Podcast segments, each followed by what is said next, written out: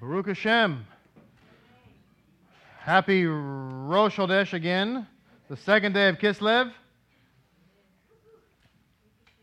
the month of dedication, which I think is pretty amazing, right? Dedicating a mikvah house, and they're in the month of dedication. Hallelujah. And the Torah portion about, you know, digging up the old wells and renaming them and ones that have been filled in. Baruch Hashem, a whole lot of things going on. You know, Hashem does everything in the perfect right timing, the exact moment that he wants, he needs to do everything. Hadassah.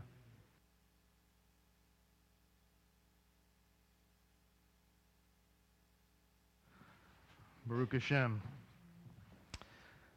All right, let's say our bracha for Torah reading, Torah study. Hallelujah. Birkat HaTorah. Blessed are you, Adonai, our God, King of the universe, who has sanctified us with his commandments, commanded us to engross ourselves in the words of Torah. Please, Adonai, our God, sweeten the words you have in our mouth and the mouth of your people, the house of Israel. May we and our offspring and our offspring's offspring and our offspring of your people, the house of Israel, all of us, Know your name and study your Torah for its own sake. Blessed are Yodonai, who teaches Torah to his people, Yisrael. Amen, amen. And the bracha for the Megillah, Baruch atah Adonai Eloheinu melech haolam asher kidshanu b'mitzvotav v'tzivanu al mikra Megillah. Blessed are you, our God, King of the universe, who has sanctified us with his commandments and commanded us regarding the reading of the Megillah. Amen. Amen. We are, as we've been for the last several weeks, working our way through Shir HaShirim and at every turn bringing down wonderful, amazing insights into this uh, holy book. This Shir HaShirim, the Song of Songs, is considered in Judaism to be the, uh, the book that is like the Holy of Holies. It's on the deep, a deep level, the sod level, as it were. The sod level, as it were. Looking at verse, uh, chapter 4, rather, beginning in verse 5. We are reading from the Art ArtScroll Humash. If you have the Art ArtScroll Humash, we are on page 1265. 1265 in the Art ArtScroll Humash. Baruch Hashem. It says in verse 5 Moshe and Aaron, your two sustainers, are like two fawns, twins of the gazelle, who graze their sheep in rose like bounty. Now, let's step back to verse 4 because I wanted to cover verse 5 and verse 4 from la- 4 and 5 from last week because there's an interesting uh, insight here that we didn't get to. So let's look at verse 4 and 5 actually. Verse 4 As stately as the Tower of David is the site of your Sanhedrin, built as a model to emulate, with a thousand shields of Torah armor hung upon it, and all the disciple filled quivers of the mighty. And again, verse 5 Moshe and Aaron are your two sustainers, are like two fawns, twins of the gazelle, who graze their sheep in rose like bounty. So I want to mention what Me'am Loez says with respect to verse 4.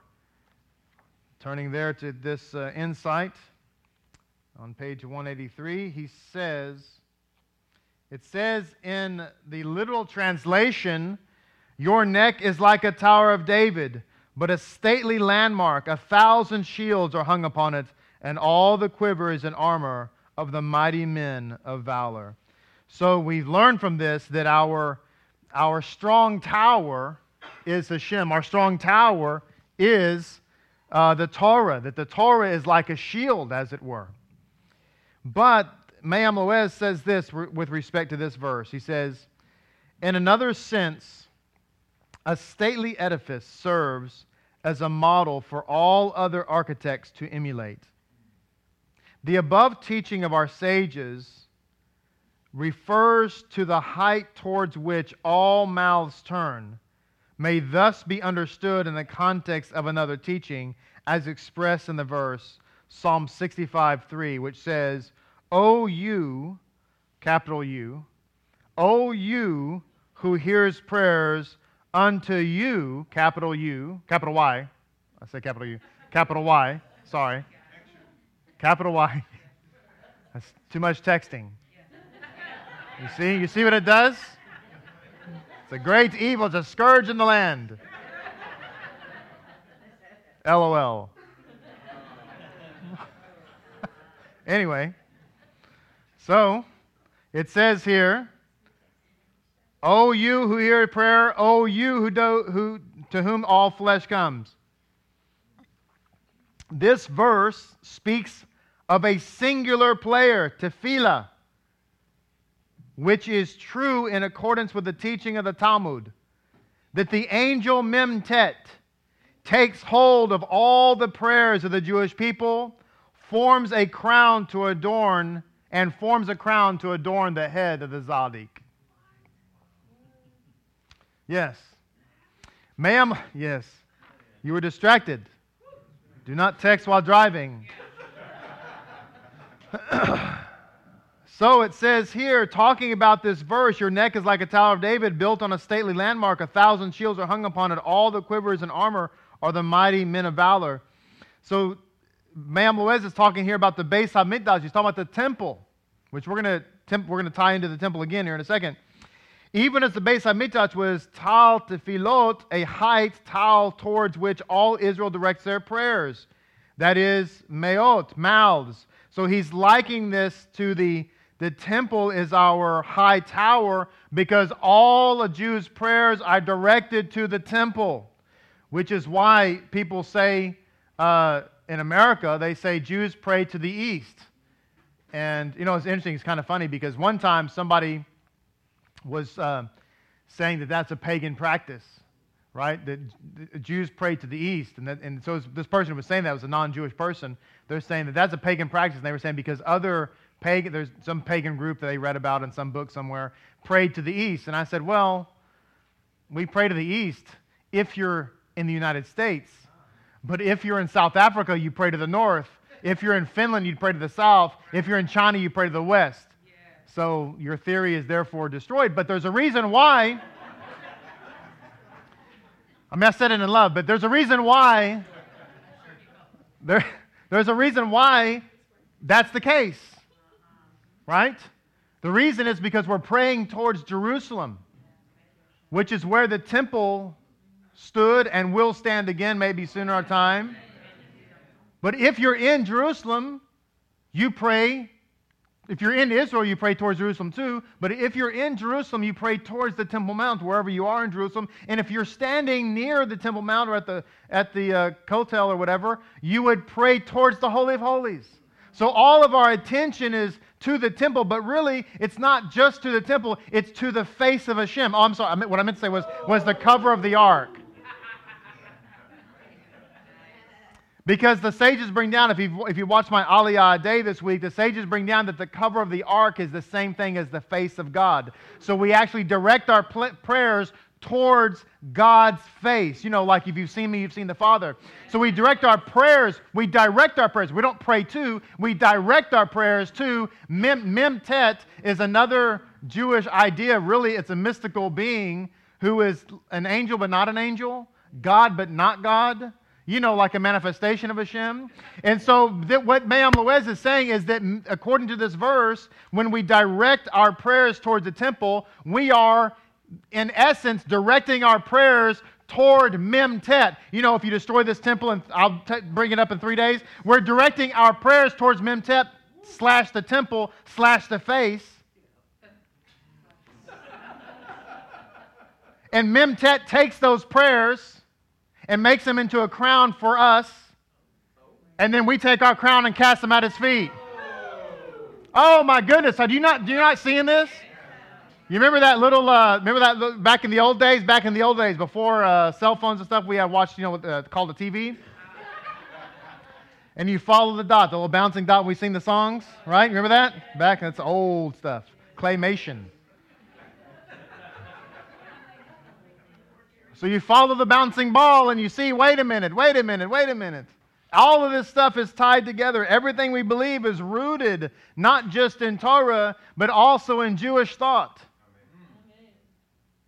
So then we have verse 5. Looking at verse 5, it says, Your bosom is like two fawns, twin gazelles who pasture among the roses. Who pasture among the roses. Right? So Me'am Lo'ez to this writes and says, according to the Targum, the Targum being the Aramaic translation of the uh, Torah, it says, according to the Targum, or actually the entire Tanakh, not just the Torah, but the whole Tanakh. According to the Targum, the present verse alludes to the two Messiahs who will bring about the final redemption. Those twin redeemers, Messiah, son of David, Messiah, son of Joseph, will be the counterparts of Moses and Aaron, sons of Yocheved. Two fawns, twins of a gazelle, all, who worked together to redeem the Israelites from Egypt. Thus it is written, as in the days of your coming forth out of Egypt, I will show you wonders. Micah 7:15. The pattern of the first redemption from Egypt set the pattern for the final redemption. The two redemptions will match like two twins. Incidentally, the reason why the Temple Mount is called Moriah is because Moriah, the root of Moriah is the word myrrh, because this is the place where frankincense and myrrh are offered up. But going back to this twin redeemer concept, we've talked about this at length at our synagogue, but for many people, including many Jewish people, this is a foreign concept. That there are two messiahs who are actually one and the same. Right? They're twins. They're actually one and the same. But when Mashiach Yeshua came the first time, he came as Messiah ben Yosef. The people wanted and were expecting Messiah ben David, which is why they cried out, Hoshana na, save us now, son of David. But what they didn't realize, or maybe they were choosing to ignore, was that the Mashiach must come first as Messiah ben Yosef, and then later come back as Messiah ben David. That, my friends, is a, uh, an absolute concept within Judaism that has existed for all time. The Messiah must come and die for the sins of Israel and then be resurrected, so to speak, as Messiah ben David. This is a universal concept, and we see it here even in Shir HaShirim. The twin gazelles are the twin messiahs. Verse 6, it says, Until the day blows and the shadow flees, I will get me to the mountain of myrrh and to the hill of frankincense. That is the literal translation. And the elucidated translation, it says in the ArtScroll, until my sunny benevolence was withdrawn from Shiloh, and the protective shadow were dispersed by your sin. So in verse 6, it actually says Shiloh, which is a reference to Mashiach. So we have here, I'm trying to find the, the actual word Shiloh in this text. There it is. Ad yeshafruach yahom yenesev chatz lalim elek li el levona. So it says here, he's talking here as an allusion to Shiloh, who is Mashiach, and it says, I will go to Mount Moriah, the hill of frankincense. Now, again, quoting from Me'am Lo'ez, he brings down the reality that salvation is found in the Son who was offered. One of the things that we do here, if not the thing that we do here, first of all, our why. Why do we do what we do? We do what we do. We, who, we are who we are because we want to live as Messiah Yeshua actually lived, how he really lived. What was his actual faith? What were the holidays that he kept? What is the type of food he ate? What's the type of clothes he wore? What was the worship style he, he uh, uh, was involved in. Because, as we've said many times before, a disciple from the biblical idea, not from the Western mindset idea, but from the biblical idea, a disciple is somebody who mimicked their, their master 100%. Therefore, in Jewish thought, and remember, we, we study a Jewish book, we believe as Jews naturally, but, the, but other people outside who would not consider themselves Jews because they don't realize they are yet, don't really, they, they, they worship the Jewish God. They read the Jewish God's book. They believe in the Jewish God's Messiah. Their whole ethical and moral system is based on the Jewish God. And therefore, they have to understand, but, but most people, I would say that to them, but I'm not Jewish. I said, I know, that's the crazy thing. We've got to fix that. Because you're in a Jewish world and living a Jewish life, and you're going to go to a Jewish Shemayim, but you're like, but I don't want to be a Jew. I've, I'm sorry to inform you that you're, you're on Jewish airlines.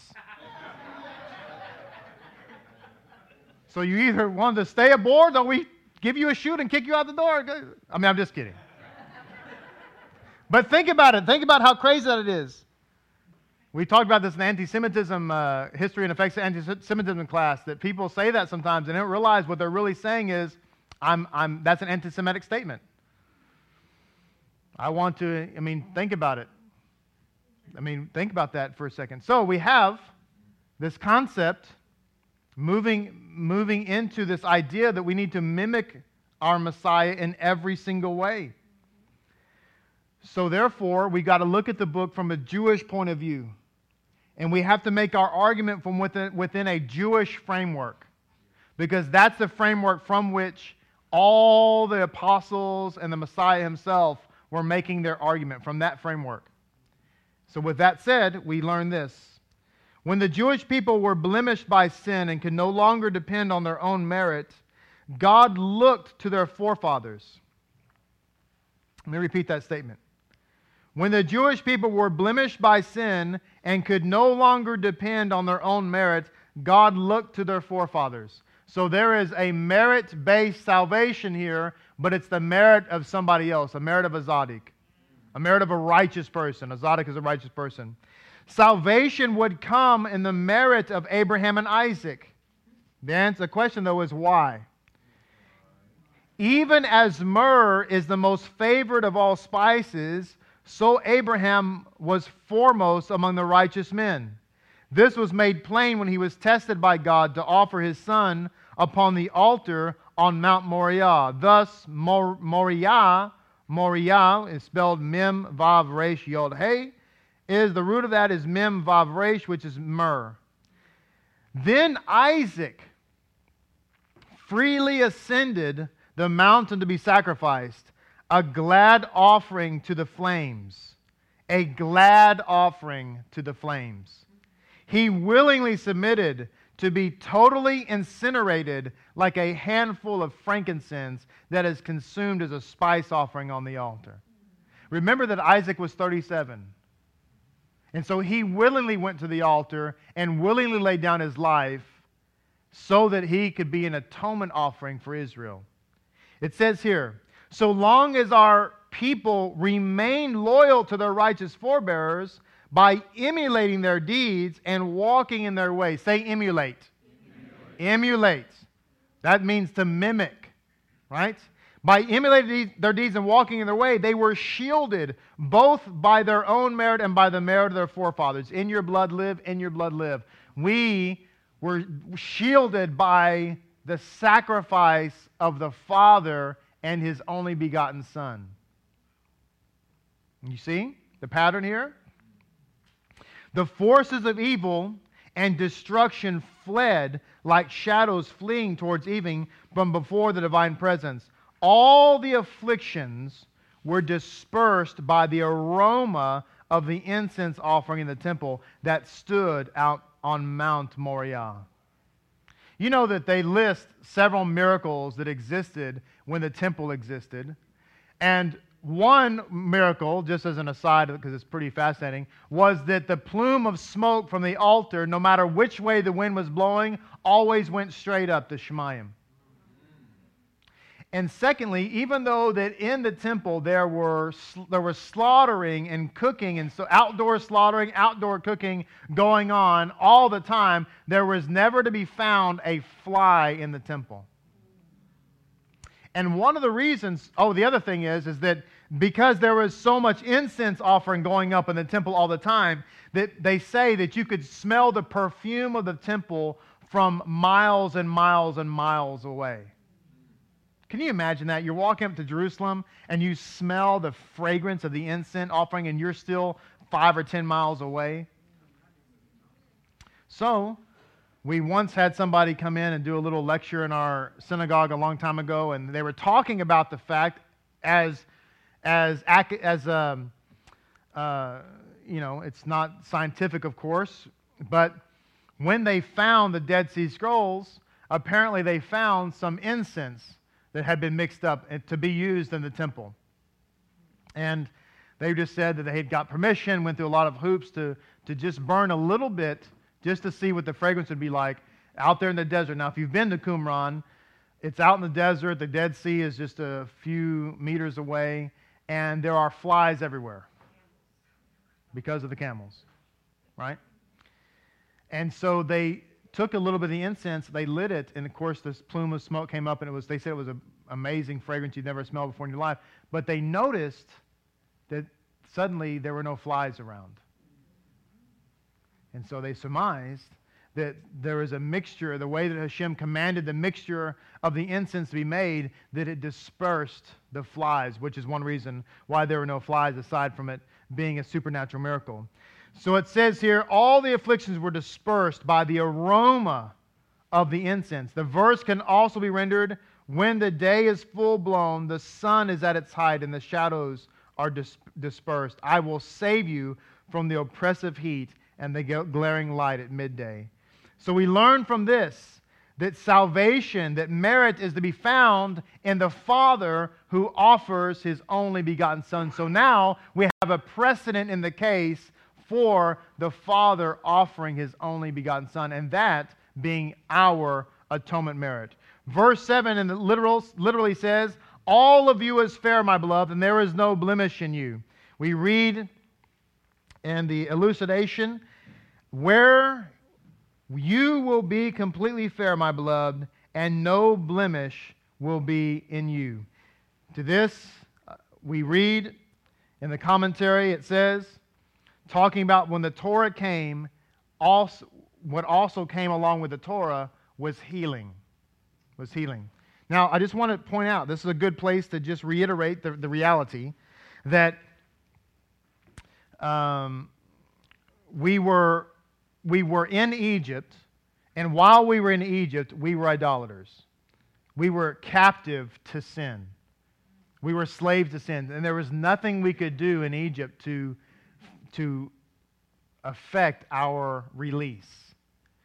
So Hashem came, and through his mighty arm and, and, outstretched hand, he caused plagues to descend upon Egypt, and we were set free from Egypt.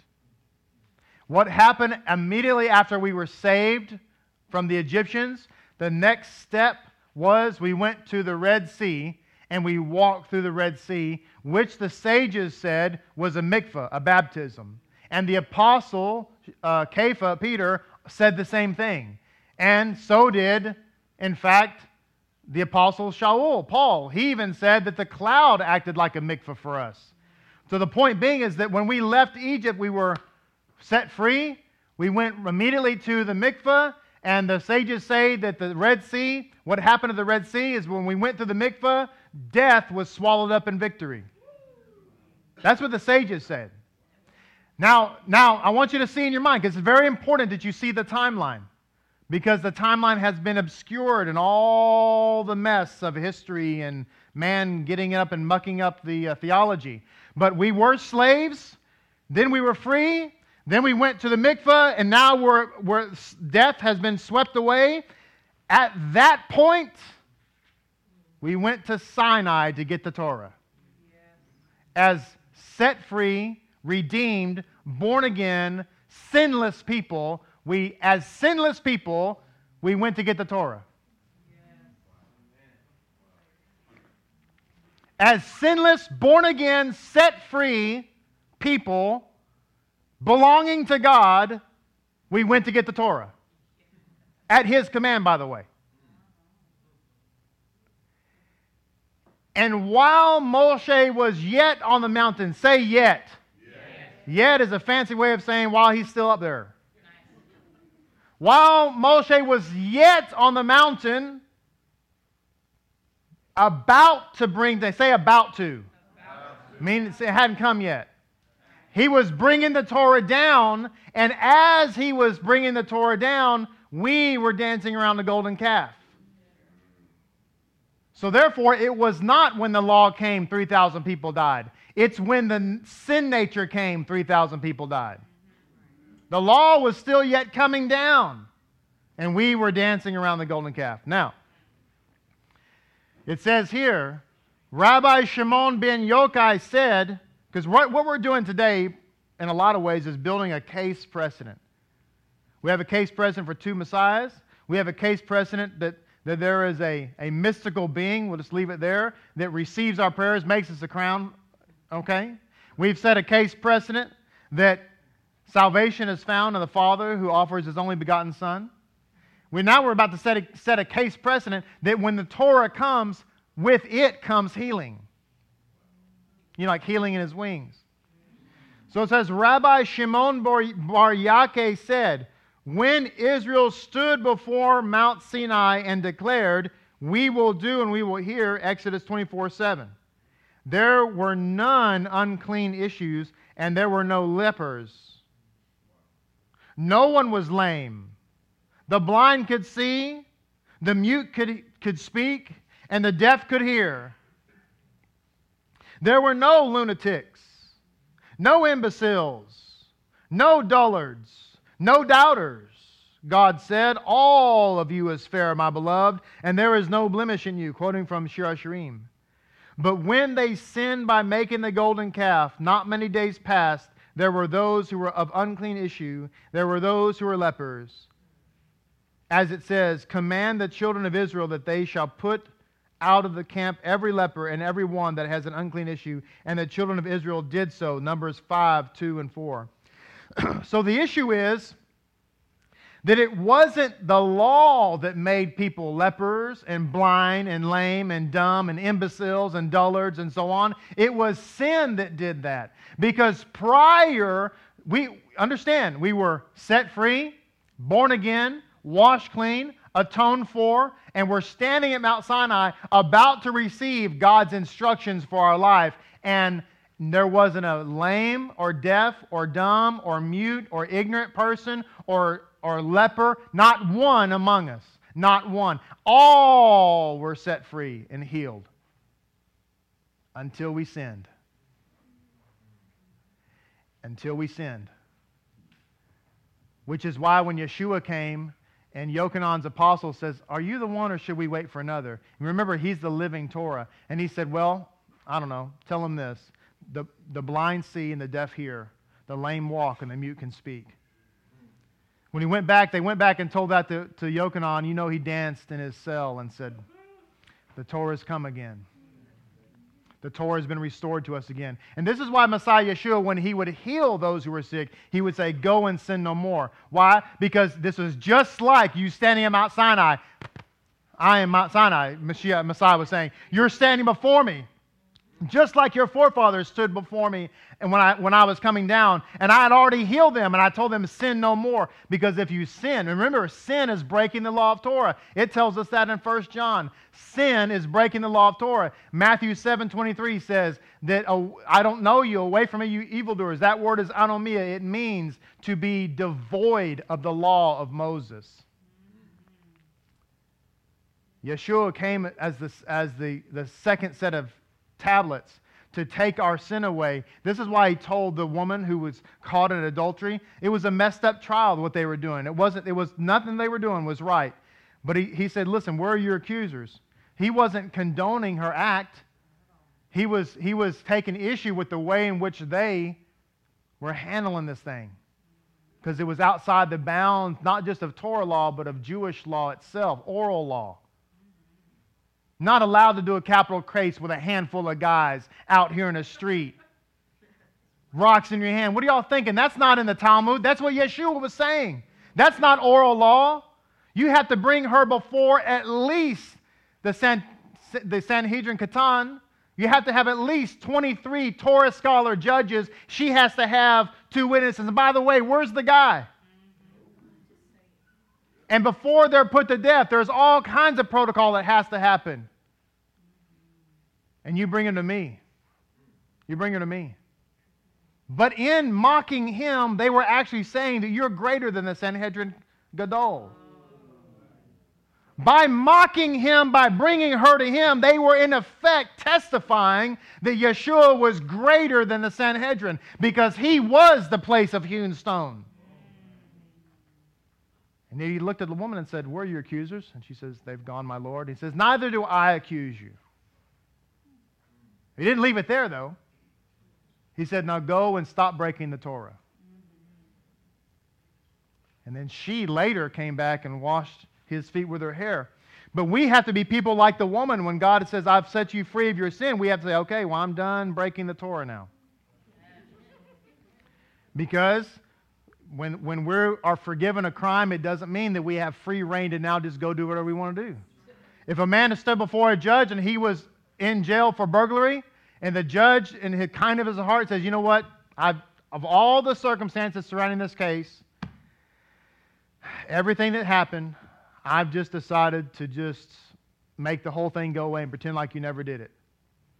Now, that person is going to leave that courtroom crying tears of gratitude but he's not going to say to his friends, oh, God, the judge forgave me and it's beautiful.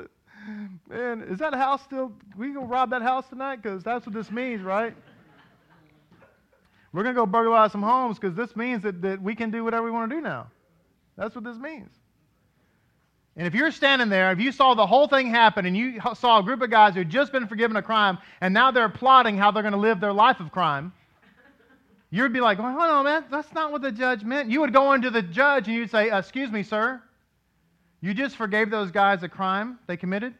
Yes, I did because, you know, I felt sorry for them. Well, they're getting ready to go burglarize a bunch of houses right now. You know what the judge would do? He would say, bailiff, bring those men before me. Bring me that charge again. Reinstate it. Because the whole issue was you're standing before me because you're going to be stopped being a burglar and therefore I tore up your decree. But since you've decided to continue being a burglar, everything's back on the table.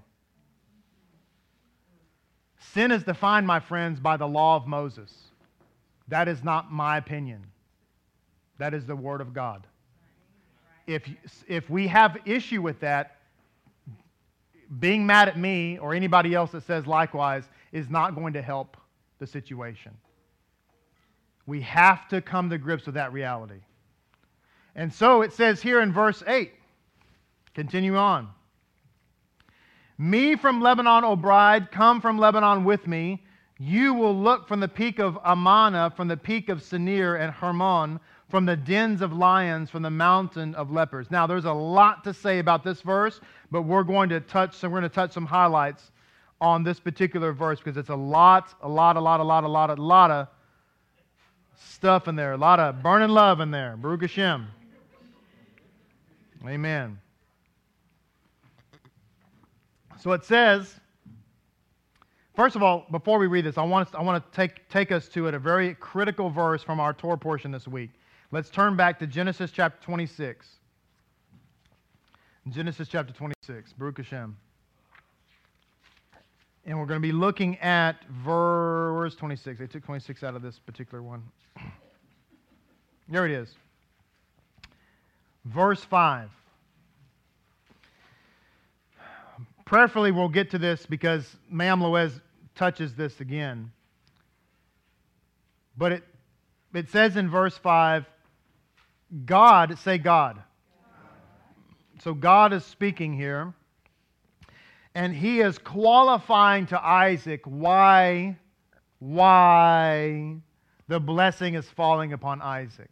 How many of you have ever heard that Abraham was justified by faith, right? Uh, Abraham believed God and was credited him as righteousness. You've heard that? Raise your hand. Go ahead, raise your hand. Oh, yeah, own it. There you go. Let it go. That's a true statement, but there's a qualifier. We got to bring balance to the force.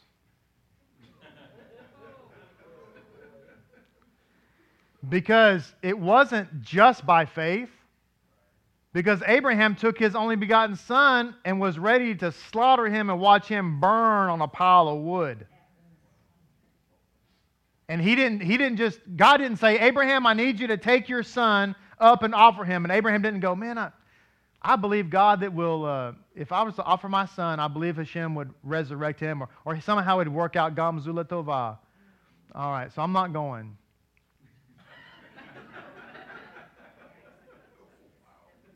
Hey, Pop, didn't God say he's supposed to offer me? Yeah, he did, my son, and I believe him. That's why we're not going.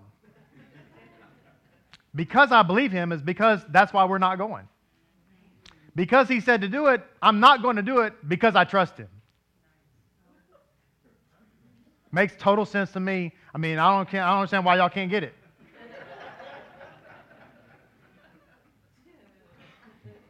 But despite that logical approach, it's not true.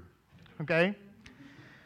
So this is what by, and so this is the verse that is you need to have this this is your this is needs to be in your quiver of knowledge that abraham believed god and it was credited to him as righteous yeah but he also did something and not just something but abraham followed the entire torah all of it. And all sages who've ever lived agree to that, primarily based on this verse, among others. But it says here, because Abraham obeyed my voice, he obeyed my spirit, observed my safeguards, my commandments, my decrees, and my Torahs, plural, oral and written. When, when Hashem said this, if you look at the Hebrew, he is literally including every aspect of the Mosaic law because there's, there's, there's civil law and moral law and ethical law and laws we don't understand. And theology today says, well, you know, the moral laws are there, the civil laws are out, the ethical laws are mostly there except for the ones we don't want. And the ones we don't understand, if we like them, we leave them. If we don't like them, we don't understand them, we, we catapult them out. We, we dissect it, we take it into the lab, open it up like a frog, and take everything out. And leave the stuff we want. But that's not how God operates. Get it? Dissect, operates.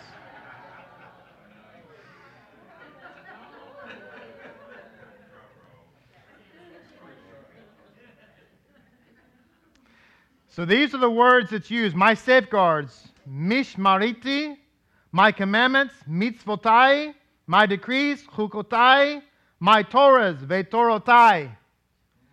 He uses literally, this is what I want you to take away from this. In this one verse, God uses all the legal descripts for his law.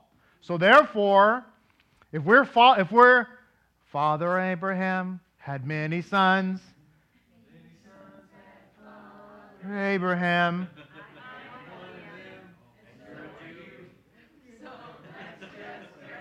So you, he added, You're a Jew.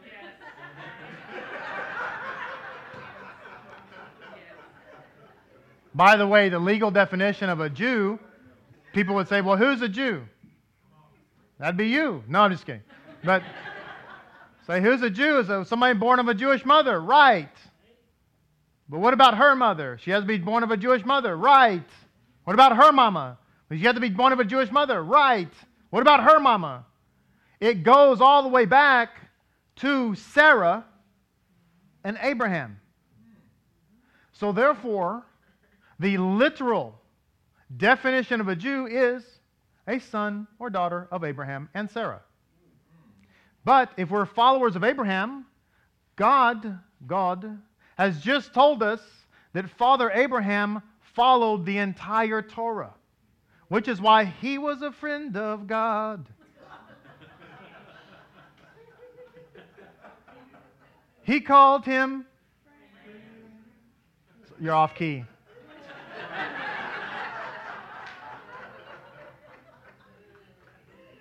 But this is why Yeshua said, If you don't follow the Torah, I don't know you. Because I only know the friends of God. I only know the Havarim. I only know the friends. So, very critical verse. It says here to this particular verse we just read from, from Lebanon, O bride, come, O Lebanon, with me. You will look from the peak of Amna, excuse me. That word, Amanan, is like the word Amuna. You will look from the hill of faith towards me. Similarly, the Israelites in the desert possessed some of the spiritual reality of the Holy Land, but they lacked something really important. They lacked the temple, Me'am Loez writes. Now, it says in Matthew 28 20, Go therefore and make disciples of all the nations, baptizing them in the name of the Father, the Son, and the Holy Spirit, teaching them to observe, teaching them to observe all that I have commanded you. And behold, now listen, behold, I am with you to the end of the age. To that point, on this verse, when it says, uh, With me from Lebanon, O bride, with me from Lebanon shall you come, with me. Say, with God. Yeshua said, And behold, I'm with you always to the end of the age. This is what the, the ancient commentators said regarding this verse.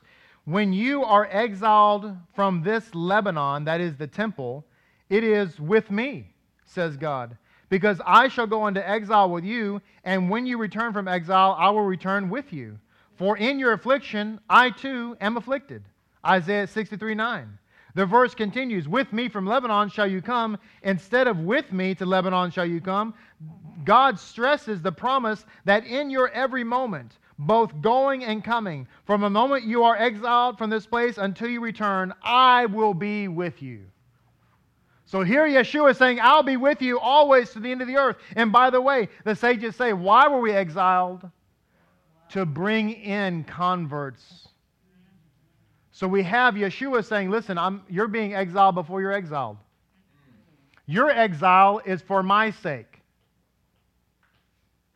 So therefore, when you are exiled, I will be with you. And by the way, when you go, teach this message to the nations.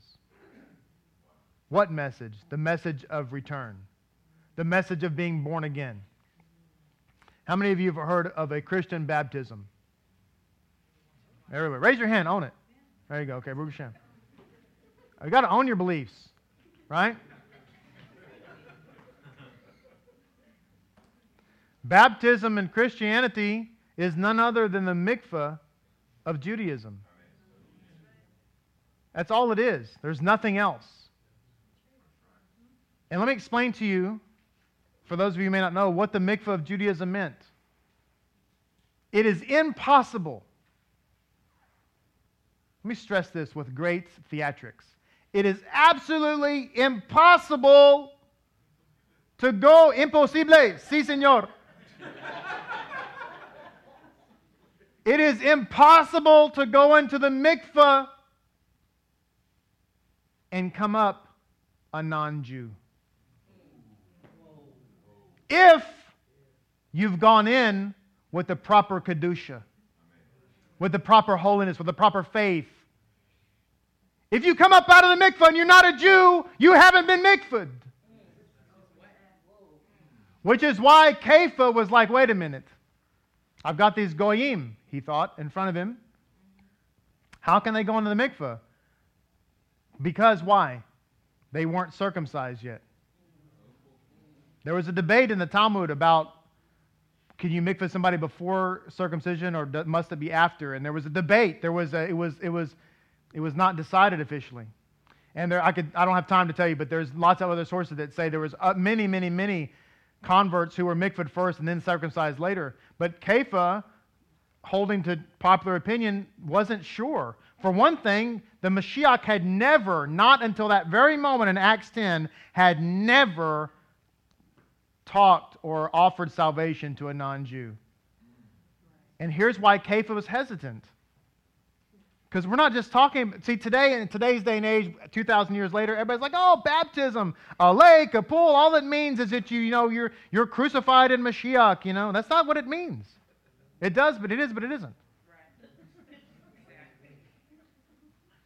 Right. Knew at that moment, wait a minute, because what I'm about to tell you is an 100%, don't doubt me, 100% a Jewish idea. 100%. Which is why Yeshua said Nicodemus, come on, Nicodemus, stop being coy with me. You know what I'm talking about. You're just being coy. You're playing me to see what I'm going to say, but you know exactly what I'm saying. John 3.16. Kepha knew, man, if these guys get mikved, when they come up out of the water, they're as Jewish as I am, they're as Jewish as Moses. And I don't know if that's okay. Because you don't mikvah somebody and they come up by the water a spiritual Gentile. that doesn't happen. It does not happen. Right? A spiritual son of Abraham. No such thing. Not in the Jewish mind. Other religious minds, absolutely, all day long, 100%. But in the real deal, no. And so this is why the Ruach HaKodesh had to mikvah them in the Ruach first. And it was the only time it ever happened that way, so that Kepha would know. Circumcised, not circumcised, you're going to get circumcised at some point. But circumcised, not circumcised, as long as you have this amuna, it's kosher. When you come up by the water, he did not say, You've been born again, a spiritual Gentile. No, he said, You've been born again, because that's a Jewish phrase, born again, a son of Abraham.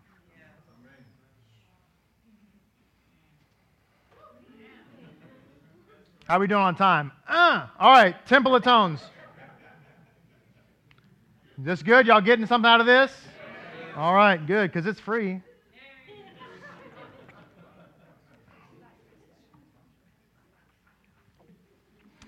The Temple atones. Yochanan 2 19 through 22, Yeshua said, Destroy this temple, and in three days I'll raise it up. The Judean leaders said to him, 46 years this temple was being built, and you will raise it up in three days. But he was talking about the temple of his body. So after he was raised from the dead, his disciples remembered that he was talking about this, and then they believed the scripture, the scripture, and the word that Yeshua had spoken. Why do they say they believe the scripture? Where in the scripture does it talk about the Messiah being a temple or the temple? It doesn't. You have to go to Midrash Rabbah. You have to go to Talmud. You have to go to oral tradition. Yeshua was saying, I am ultimately the temple. Why? Because the sages say that the temple itself and the Beit Midrash before the tabernacle were a manifestation of God on the earth. So when Yeshua said, I am the temple, they knew what he was saying. They're like, man, the temple is the manifestation of God, and you're saying you're the manifestation of God. And he says, Will you tear down this manifestation of God and I'll rebuild it in three days? Now, why am I bringing this up? Because it says, as Midrash Zuta comments, why is the temple referred to as Lebanon? Lebanon, the root of Lebanon means white, lavon. Because whoever brings his sacrifice there and is sinful does not depart from there until his sins become white as snow. And the fulfillment of the verse, Isaiah 118, if your sins be like scarlet, they shall become white as snow. The reason that our sins become white as snow when we, when we come to the Mashiach is because he is the temple. He is Lebanon, which is why he makes us white as snow. One more, one more um, statement, as it were, as we conclude today. Our, we only got to verse 9, but that's okay. We'll, we'll pick up stuff later. Verse 9 You have captivated my heart, O sister. O bride, you have captivated my heart with one glance of your eyes, with one bead of your necklace. It says here that um, Oh, there's so much it says here, but let me just read this one part here.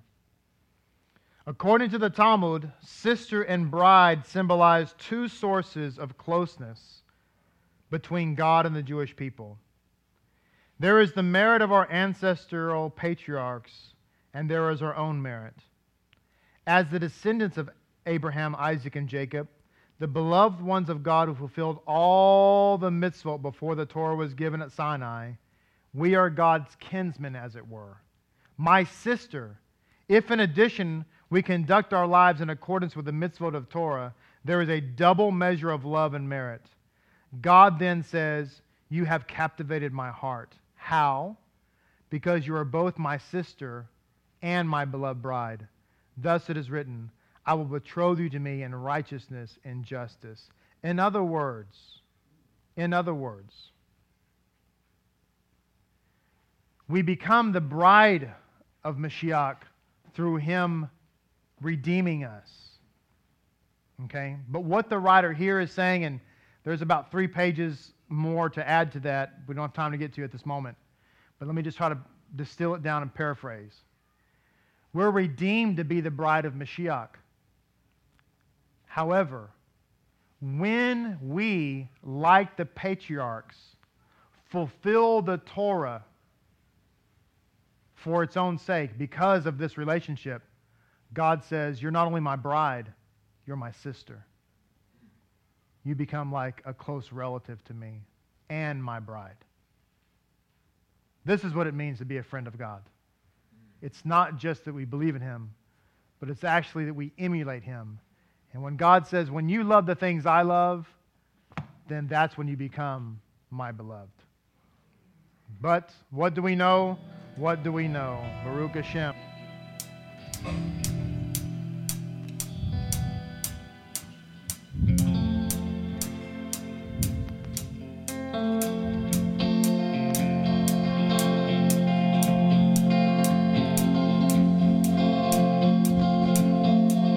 Ay la da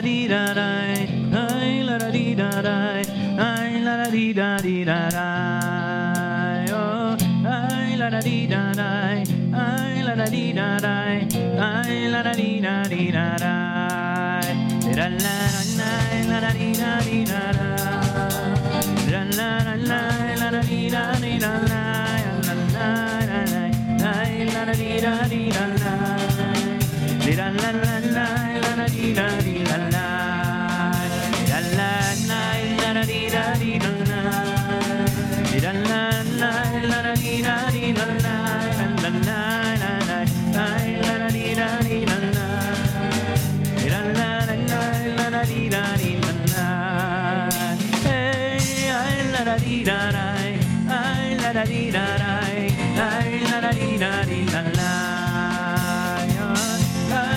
di da da